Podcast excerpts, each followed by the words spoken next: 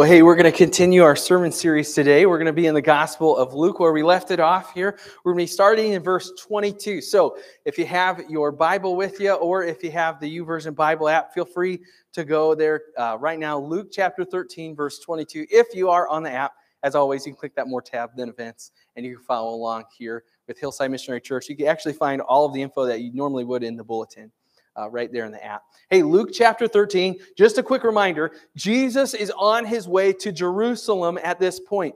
He is using everything that he can, every moment, every opportunity that he has to point people towards him. And he comes along here on his way to Jerusalem, and somebody asks him a question. And just as like his common Jesus style here, he answers it in a very roundabout way, maybe not in a uh, quick and easy way like the guy was wanting, but in a full, truthful way that points people towards himself. Take a look here with me. It's Luke chapter 13, starting uh, in verse 22. This is what it says. He went on his way through the towns and villages, teaching and journeying towards Jerusalem. Someone said to him, Lord, will those who are saved be few? And he said to them, Strive to enter through the narrow door. For many, I tell you, will seek to enter and will not be able. When once the master of the house has risen and shut the door, you begin to stand outside and to knock at the door, saying, Lord, open to us. Then he will answer you, I don't know where you come from. Then you will begin to say, We ate and drank in your presence and taught in your streets. But he'll say, I tell you, I do not know where you come from. Depart from me, all you workers of evil. In that day there will be weeping and gnashing of teeth. When you see Abraham and Isaac and Jacob and all the prophets in the kingdom of God, but you yourselves are cast out people will begin, or I'm sorry, people will come from east and west and from north and south and recline at the table in the kingdom of God. And behold, some who are last will be first, and some who are first will be last. We're going to talk about this and what this means for our lives today. Before we do that, though, as always, let's go before the Lord. Let's ask Him for His help with that. Pray with me. Jesus, thank you so much for your word here. We thank you for this interaction that you have with this man, that you have uh, led the gospel writers here to record this. We thank you so much for that. Help us to apply to our lives. Would you help us, again, not to leave this place in the same way that we came in, but to leave in a deeper relationship with you, encouraged to spread your kingdom right here on earth, God, to further it right here on earth. Help us to do that. Soften our hearts to whatever it is that you have for us, Jesus. It's in your name we pray. Amen. Hey, I wonder if uh, someone had no religious background at all, if they were just living uh, a typical American life, what would they think heaven would look like? Maybe they would uh, think that it looks like it's uh, all clouds and uh, maybe you're just kind of floating in this uh, arena and you're kind of half conscious kind of half not, uh, but you're just kind of up there. Maybe they think that there is a stairway uh, full of clouds that you walk up and you enter into this. Uh, maybe they've watched a lot of TV. Uh, they watched The Good Place, which is a TV show. Uh, I think they just canceled it. Maybe, I don't know. Sorry if you're watching it, I'm wrong. I have no idea. But uh, maybe they think that all you do is sit around with your friends and eat uh, ice cream, or in this picture, frozen yogurt. Uh, if you've ever watched an episode of that, that's what it depicts uh, much of. Maybe if you're my age and you grew up watching 90s movies from Disney, maybe you think, as in the movie All Dogs Go to Heaven, we'll all get uh, halos and wings, and everyone goes to heaven because uh, that's just what happens, and we all turn into angels and float around for eternity worshiping the Lord. Maybe that's what uh, people would say. I don't know. All I know is that I think culture has a very warped view of what heaven looks like, a very uh, misunderstanding of what God has put forth. It's warped, it's self centric, it's whatever we want it to be, and it's open to everyone who would like to have that. Instead, we get what Jesus actually tells us about heaven. There's a guy who comes up to him and he asks, Hey, are those who are going to be saved, those who are going to go to heaven, are they few or are they many. Now, there's a common Jewish mindset among the Jews at this time that only Jewish people would go to heaven. Only Jews would be saved. You had to be in the line of the Jews to be saved. All the Gentiles would go to hell. In fact, it was an extremely gruesome picture that they had of all the Gentiles. Those are people who are un Jewish, they're not Jewish people. They had this gruesome mindset that would say the Gentiles are the kindling to hell's fire. I mean, just a disgusting mindset. Quite frankly, it's a racist mindset against all of the people who are not Jewish. And Jesus, he comes in and he actually corrects him. Well, that's one mindset, but there's actually a very conservative mindset among the Jews as well that would say not only is it just the Jewish people, but it's the elite Jewish people. God has to call you. You have to do something incredible. You have to be incredibly faithful. You have to show God. You have to uh, show God that you deserve to be saved. It's a very uh, a conservative mindset, but it was a mindset out there. Other people on the more liberal side of the Jewish people would say, okay, of course, all Jews are going to heaven, uh, but you know, maybe there's a select few Gentiles as well. You know, if they if they really are good people, if they really you know do some great things, and you know maybe those people would come too. This guy is asking Jesus this out of this mindset, although we know this to be completely untrue, though. And so Jesus, he's trying to answer him in a holistic way that's going to guide him to have a relationship with himself. And this is how Jesus answers him. In verse 24, he says, Strive to enter through the narrow door. For many, I tell you, will seek to enter and will not be able. Now, for uh, Jesus to answer this guy like this, this is kind of scandalous, not quite yet. He'll get in a little bit more scandalous territory for the Jews later on.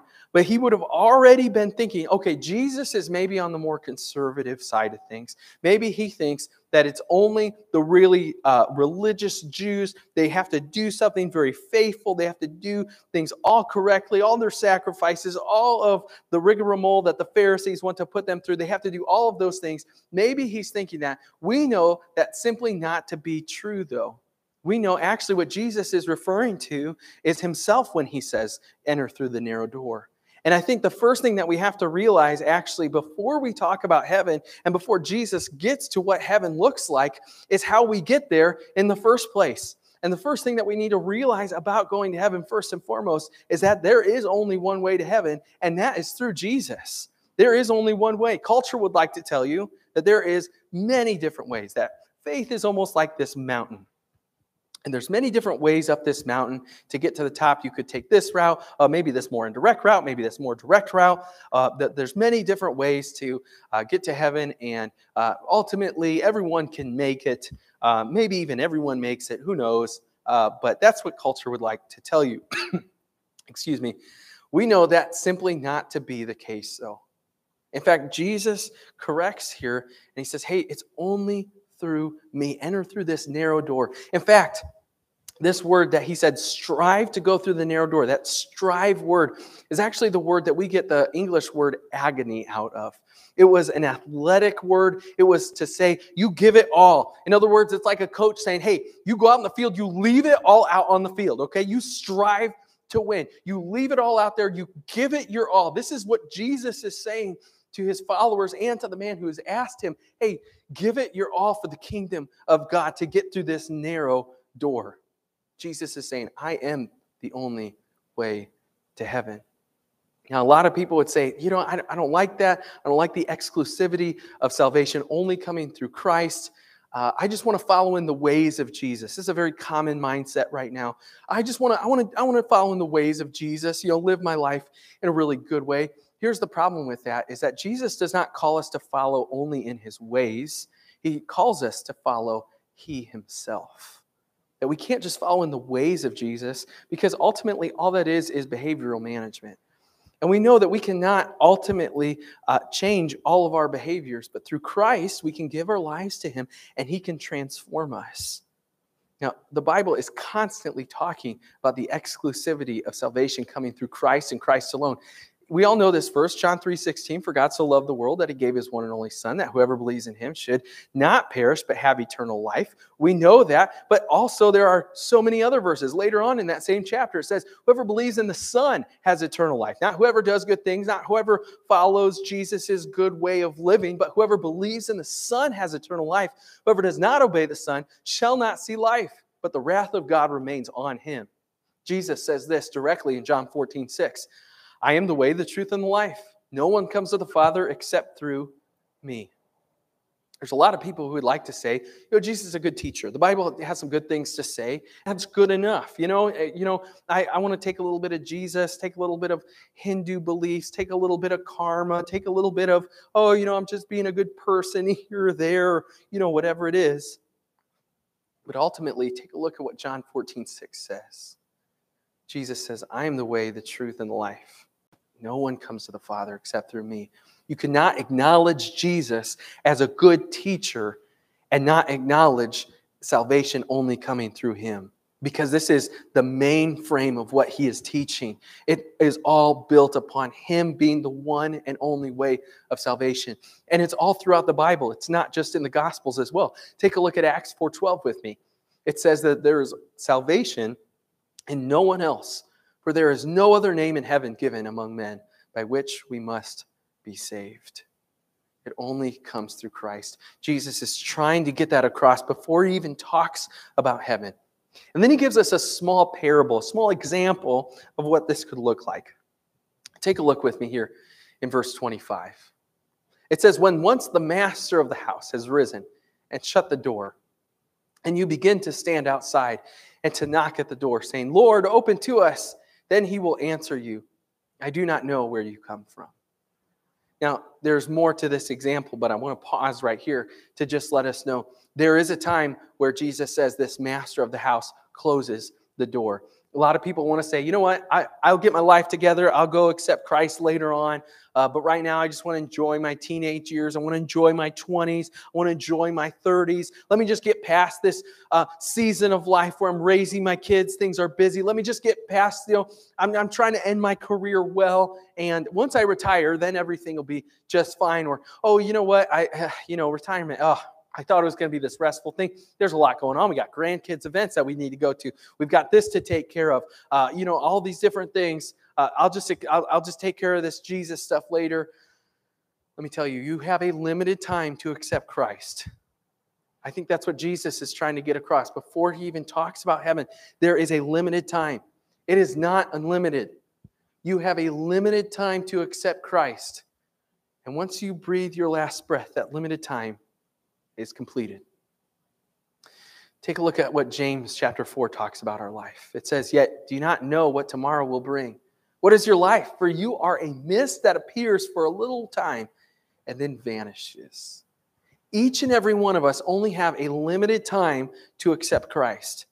So, the encouragement I think that Jesus is giving to each and every one of us is there's no better time than right now to accept Christ. There's no better time to say, you know what, life is short.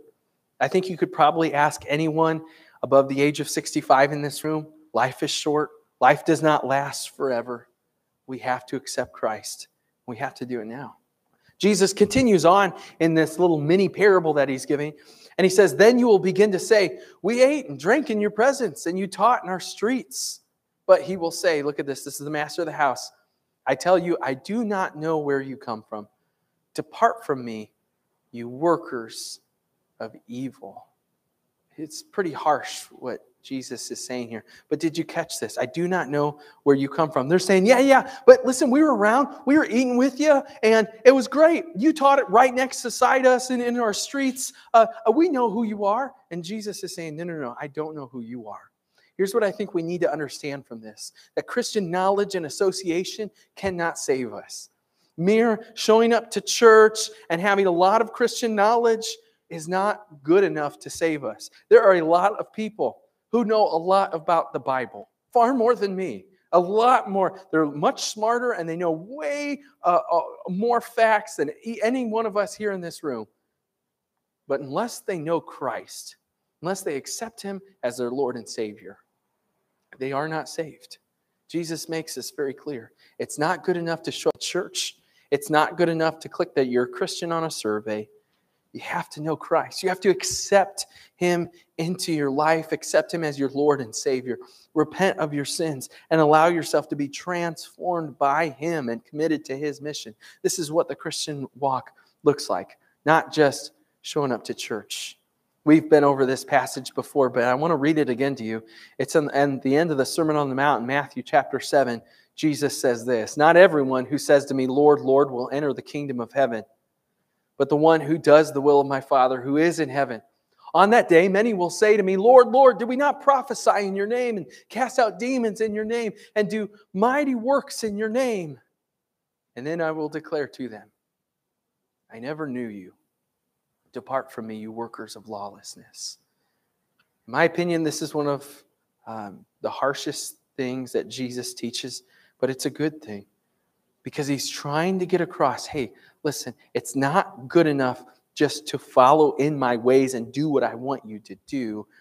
I need to know you. You need to accept me as your personal Lord and Savior. One more thing that I think Jesus is trying to get across, and then we'll get to the fun part, talking about heaven. One more thing, though, that I think he's trying to get across as he continues on. This is at the end of his mini parable here in verse 28. He says, In that place there will be weeping and gnashing of teeth. Let's just pause there. I don't know anyone who actually knows what gnashing of teeth is. I mean, I have like a weird, like mental picture of people biting, you know, but we don't know, but it does give us this picture of agony, right? I mean, think about when you're really mad. What do you do with your teeth? If you're anything like me, you kind of clench them down. You're like, oh, like, right? You're just kind of mad. I mean, when the kids won't listen to you for the fourth time, you're like, come on, right? Like, do what I'm asking you to do. Or when traffic is not moving, or when your boss is just being horrible to you, what do you do with your teeth? Oh, uh, right? Like, ah, I'm just frustrated. And man, I feel like that's just a, a tiny little glimpse of what eternity without God looks like, eternity in hell. He says there will be weeping, crying there's gnashing of teeth. Look at this. Furthermore, when you see Abraham and Isaac and Jacob and all the prophets in the kingdom of God, but you yourselves cast out. You know, it's interesting. I think this is one of the only passages in all of Scripture that we get a glimpse at the people in hell and actually what they're experiencing and what they perceive. Did you catch this? Ultimately people are perceiving what is happening in the kingdom of God. They're perceiving what is happening in heaven. They see the prophets, Abraham and Isaac and Jacob and all the other ones. They are uh, fully cognizant of what is happening in heaven, but they themselves are actually cast out. They themselves are eternally separated from the Lord. Here's what I think Jesus is trying to get across to us that if we do not accept him, we will certainly go to hell. It's something that many, many people in culture do not like to talk about. That ultimately, Jesus is the only way to heaven. If we do not accept him, we will go to hell. And I'm not trying to teach, uh, you know, brimstone and fire and all those things. I'm not trying to scare you into accepting Jesus. I'm just trying to get across what Jesus is teaching here, which is the truth that if we do not accept him, we will go to hell. Now, there are several people, uh, several people even who would claim Christianity, several mainline people uh, in the Christian world who would say, you know, God is so loving, He is so gracious and merciful. How could a good, loving God ever send anyone to hell? Well, that's the God that we serve. Take a look here, right here in Luke chapter 13, verse 28, but also all over in the Bible. Jesus is constantly talking about this. Take a look at Matthew chapter 13.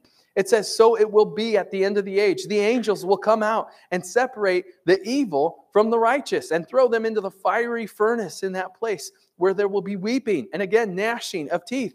Later on in Matthew chapter 25, it says, Then he will say to those on his left, Depart from me.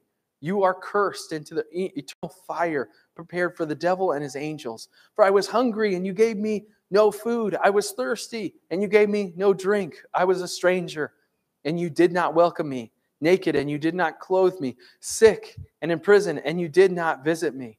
Later on in the Bible, in the New Testament, Second Thessalonians puts it like this They will suffer the punishment of eternal destruction away from the presence of the Lord and from the glory of his might. And I think this verse particularly shows us what it is really like in hell to be eternally separated from God. And maybe the worst part of hell is not the weeping, the fire, and the gnashing of teeth, but the eternal separation from the God who created us with an innate desire to have a relationship with Him. Revelation chapter 20 says, If anyone's name was not found written in the book of life, he was thrown into the lake of fire. Later on in the next chapter, John gets this vision of what heaven looks like in chapter 21. But ultimately, many times when we see this uh, uh, vision of heaven in the Bible, it's accompanied with a vision of hell. Take a look at it. It says, But as for the cowardly, the faithless, the detestable, as for the murderers, the sexually immoral, sorcerers, idolaters, and all liars, their portion will be in the lake that burns with fire and sulfur, which is the second death.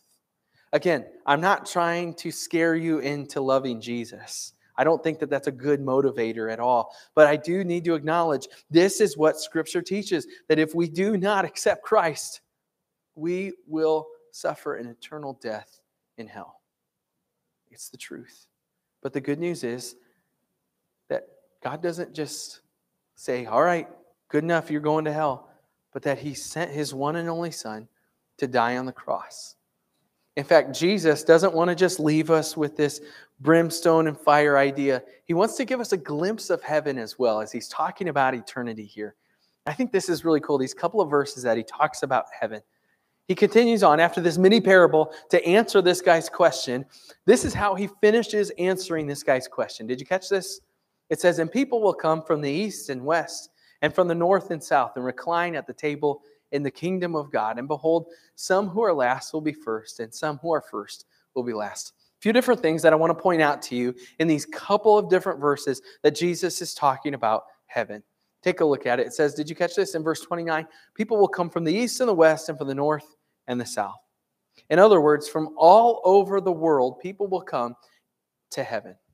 Now, I think the first thing that we need to get a glimpse of is to understand that heaven is filled with diversity that there will be people from all over the world. In fact, take a look at Revelation chapter 7. It puts it like this After this, I looked, and behold, a great multitude that no one could number. I want you to just take a pause.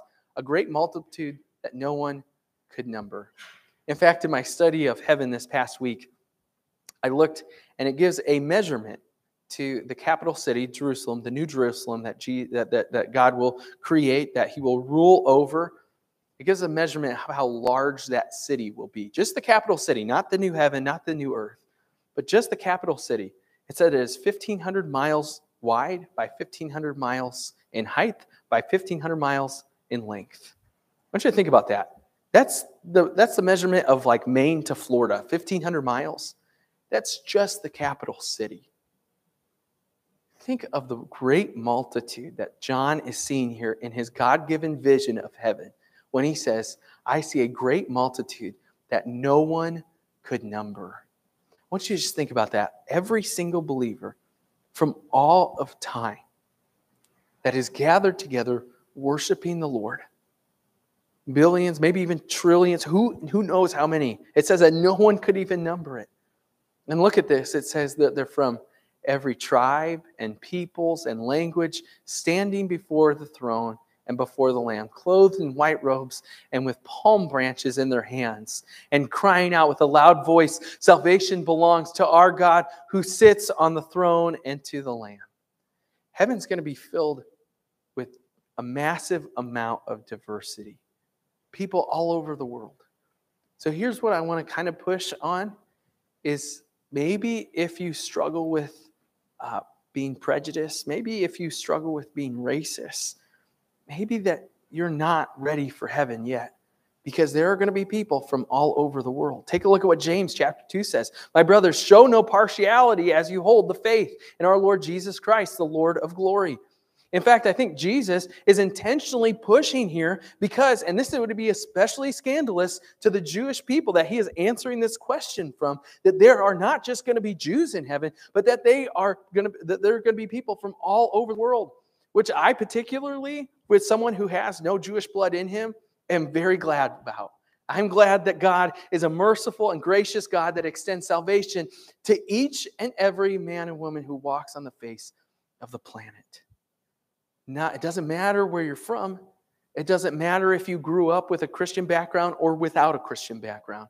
We all have that chance to accept God, no matter where we're from. I want to point out a couple more things before we run out of time here about what it looks like in heaven. Look at all, you have all these different people, and at the end of verse 29, he says they're reclining at the table in the kingdom of God.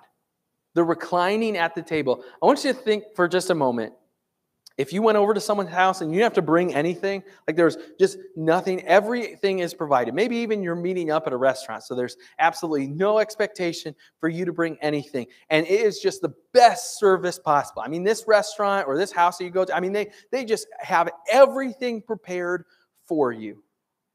I think heaven is going to be way better than we could even imagine in that regard. That we get to recline at the table of the kingdom of God. I think that heaven is going to be a place of rest. You know, there's a lot of toil and there's a lot of heartache in this world. There's a lot of anxiety and depression, a lot of relational woes. There's a lot of crying. There's a lot of headaches and backaches and not being able to get up when your alarm goes off. I mean, there's a lot of things that go on in this life. And take a look at this vision that John gets from the Lord about what heaven will look like. It's in Revelation 21 4. It says this He will wipe away every tear from their eyes, and death shall be no more. Neither shall there be mourning, nor crying, nor pain anymore, for the former things have passed away. No more cancer, no more loved ones dying, no more tears and sadness. God's going to take that away and there's going to be rest. I want you to think about all of the different things that you have to do to keep your life running. You got to put gas in the car, and you got to do laundry, and you got to clean the house, and you got to go to the grocery store or go to a restaurant, pick up food. I mean, even things that have been mainlined in today's society to make it easier, it's still a lot of work.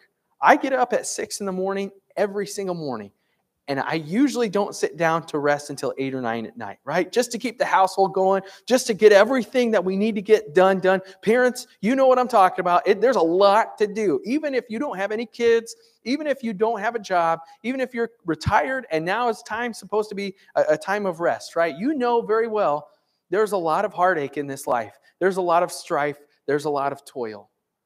Not in heaven. Heaven's a place of rest. I believe also that we will work in heaven, but it will be a restful work. It will be a satisfying work. Think about the garden. We talked about this last week. The Garden of Eden, before sin enters into the equation, what happens? God gives Adam a job to tend the garden, to name the animals, to collect food for himself. Now, we know that there is going to be work, but it will be a satisfying work. I want you to think about this. Have you ever done a project where it's just gone perfectly. I mean, everything just got done. It'll happen maybe once a decade, right? For most of us, unless you're just way better. For me, it happens like once every three decades, maybe once in my life, right? Like it just, it never happens. You're always running to the store, something's always breaking, something you open it up and you're like, oh man, that's wrong too. Okay, now we got to fix that. Oh, something's always working wrong, right? Think about just a satisfying work. Yeah, everything goes perfectly, nothing breaks, nothing uh, goes wrong. You see the project, your timeline goes perfectly. It goes in, you have all the things that you need, all the tools, all the materials. It just goes perfectly. Think of how satisfying it is. I don't know about you, but I, I feel like one of the most satisfying things to do after a project is done is just to sit back and go, ah, man, it's good. It's done. and I like looking at it because it's all done. In fact, part of uh, mowing the yard, after I mow the yard, every time I, I stand in my front yard, I stand on the sidewalk and I go, Oh, yeah. Some good looking lines right there. Perfectly straight. I got back and forth, you know, it's all perfectly trimmed. That's good. And then I hear a kid screaming and I go help him, right? But like there's always, I like, I like just that satisfying work. And I think that's how God designed us. I want you to think about heaven as a place of rest, but also as a place of ultimate fulfillment, where the God who created you to have a relationship with himself is there. And you get to have that relationship and all of the characteristics in which He designed you with, all of the work that you really enjoy, He says, hey, now you get to do it and it's perfect. And there's no more broken stuff, there's no more sadness, there's no more crying. There's no more loved ones dying. There's no more backaches and knee pains and headaches and anxiety and depression and relational woes and financial hardships. None of that exists It's just us eternally worshiping God in heaven. And you might say, man, doesn't that sound boring? Like, doesn't that just sound really, really lame? I want you to think about just for a moment how much uh, more complex the Lord is than us. In fact, this guy's question, I think, proves it, right? This guy's question is so very basic, and Jesus is trying to give him a holistic answer here. He tries the best, but his mindset is just off.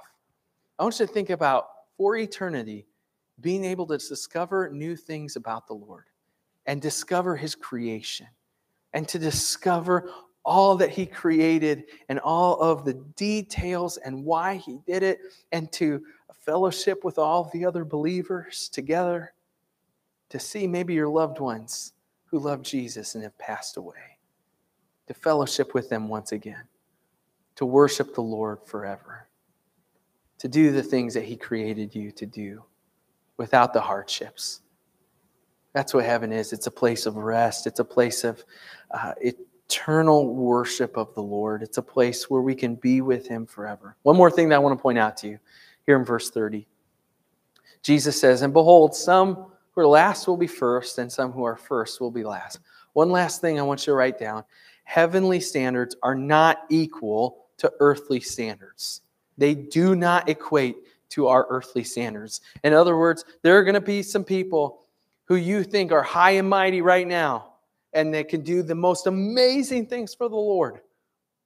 And when we get to heaven, they may be of pretty lowly standard. And vice versa is also true as well. There may be some people of pretty lowly standard here on earth. Maybe you identify with that.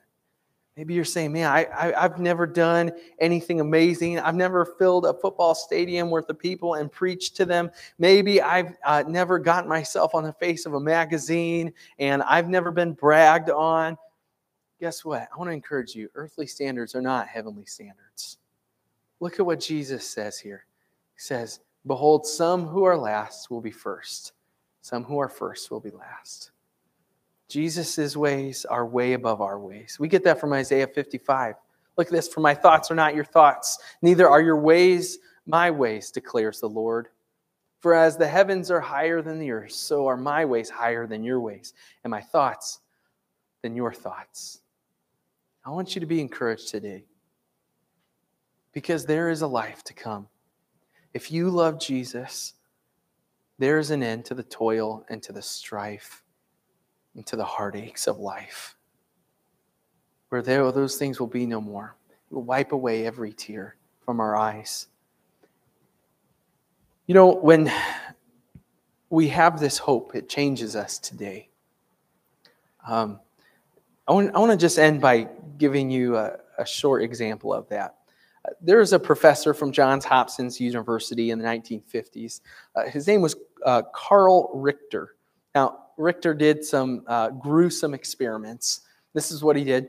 He took a group of rats and he took them one by one and he put them in a bucket of water and watched how long they could survive and, and tread water for before they would give up. I mean, it was gruesome, it was awful, but on average, the rats lasted about 15 minutes before their demise.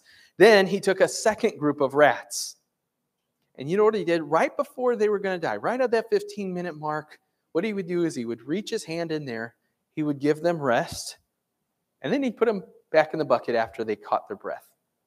You know how long the uh, rats lasted in that second group? Not, not just 15 minutes, not a half hour, not an hour, but 60 hours, six zero, two and a half days. Why?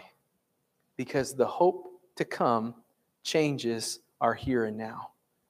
When you have a hope to come of what is in eternity, you can get through the heartache of today. You can get through the crying and the depression and the anxiety and the relational woes, all of the hardships that are in our lives today. When you know what is to come, when you know that you have a God who loves you, that wants to spend eternity with you and give you eternal rest. When you know what is to come, it changes your today. And you could say, I'm going to continue glorifying God. I'm not going to give up. For the rest of my life, I am going to do everything to God's glory. Because at the end of the day, every hardship that we face is only temporary, it is not forever. It can feel like that, right? In the midst of all of the difficult things in life, it can feel like, man, is this ever going to end? I can promise you this yes, it will.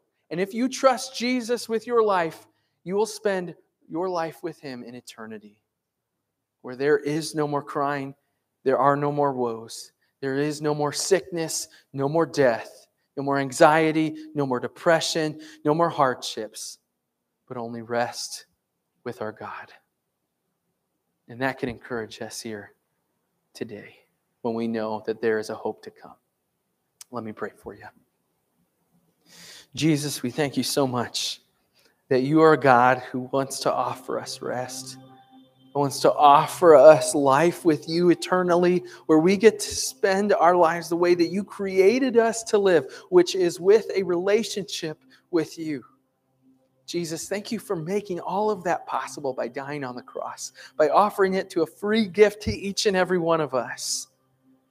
God, I pray that if there's anyone in this room today who has not accepted you yet, that today would be their day. They wouldn't keep putting it off, but God, that we would be reminded our time is limited here. Our lives are not forever. God, would you help us to accept you now?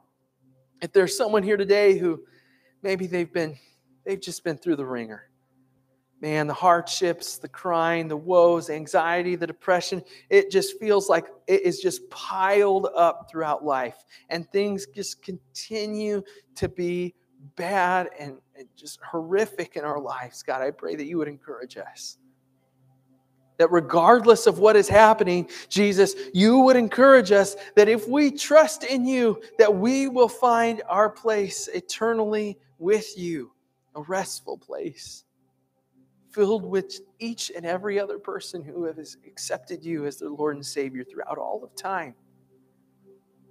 That we can live eternally worshiping you in your standards, not our earthly standards, but by your standards. Jesus, we thank you for that. Thank you for being a good God.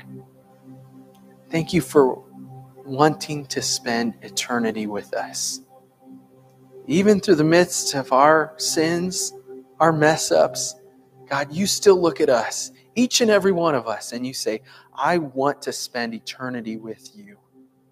I want to fulfill you. So, God, help us to live our lives in a way that would honor you, that would honor the gracious and merciful God that you are. Thank you. Thank you for being good. Thank you for wanting to spend eternity with us. Help us to worship you because of it. It's in your precious, life changing name we pray. Amen.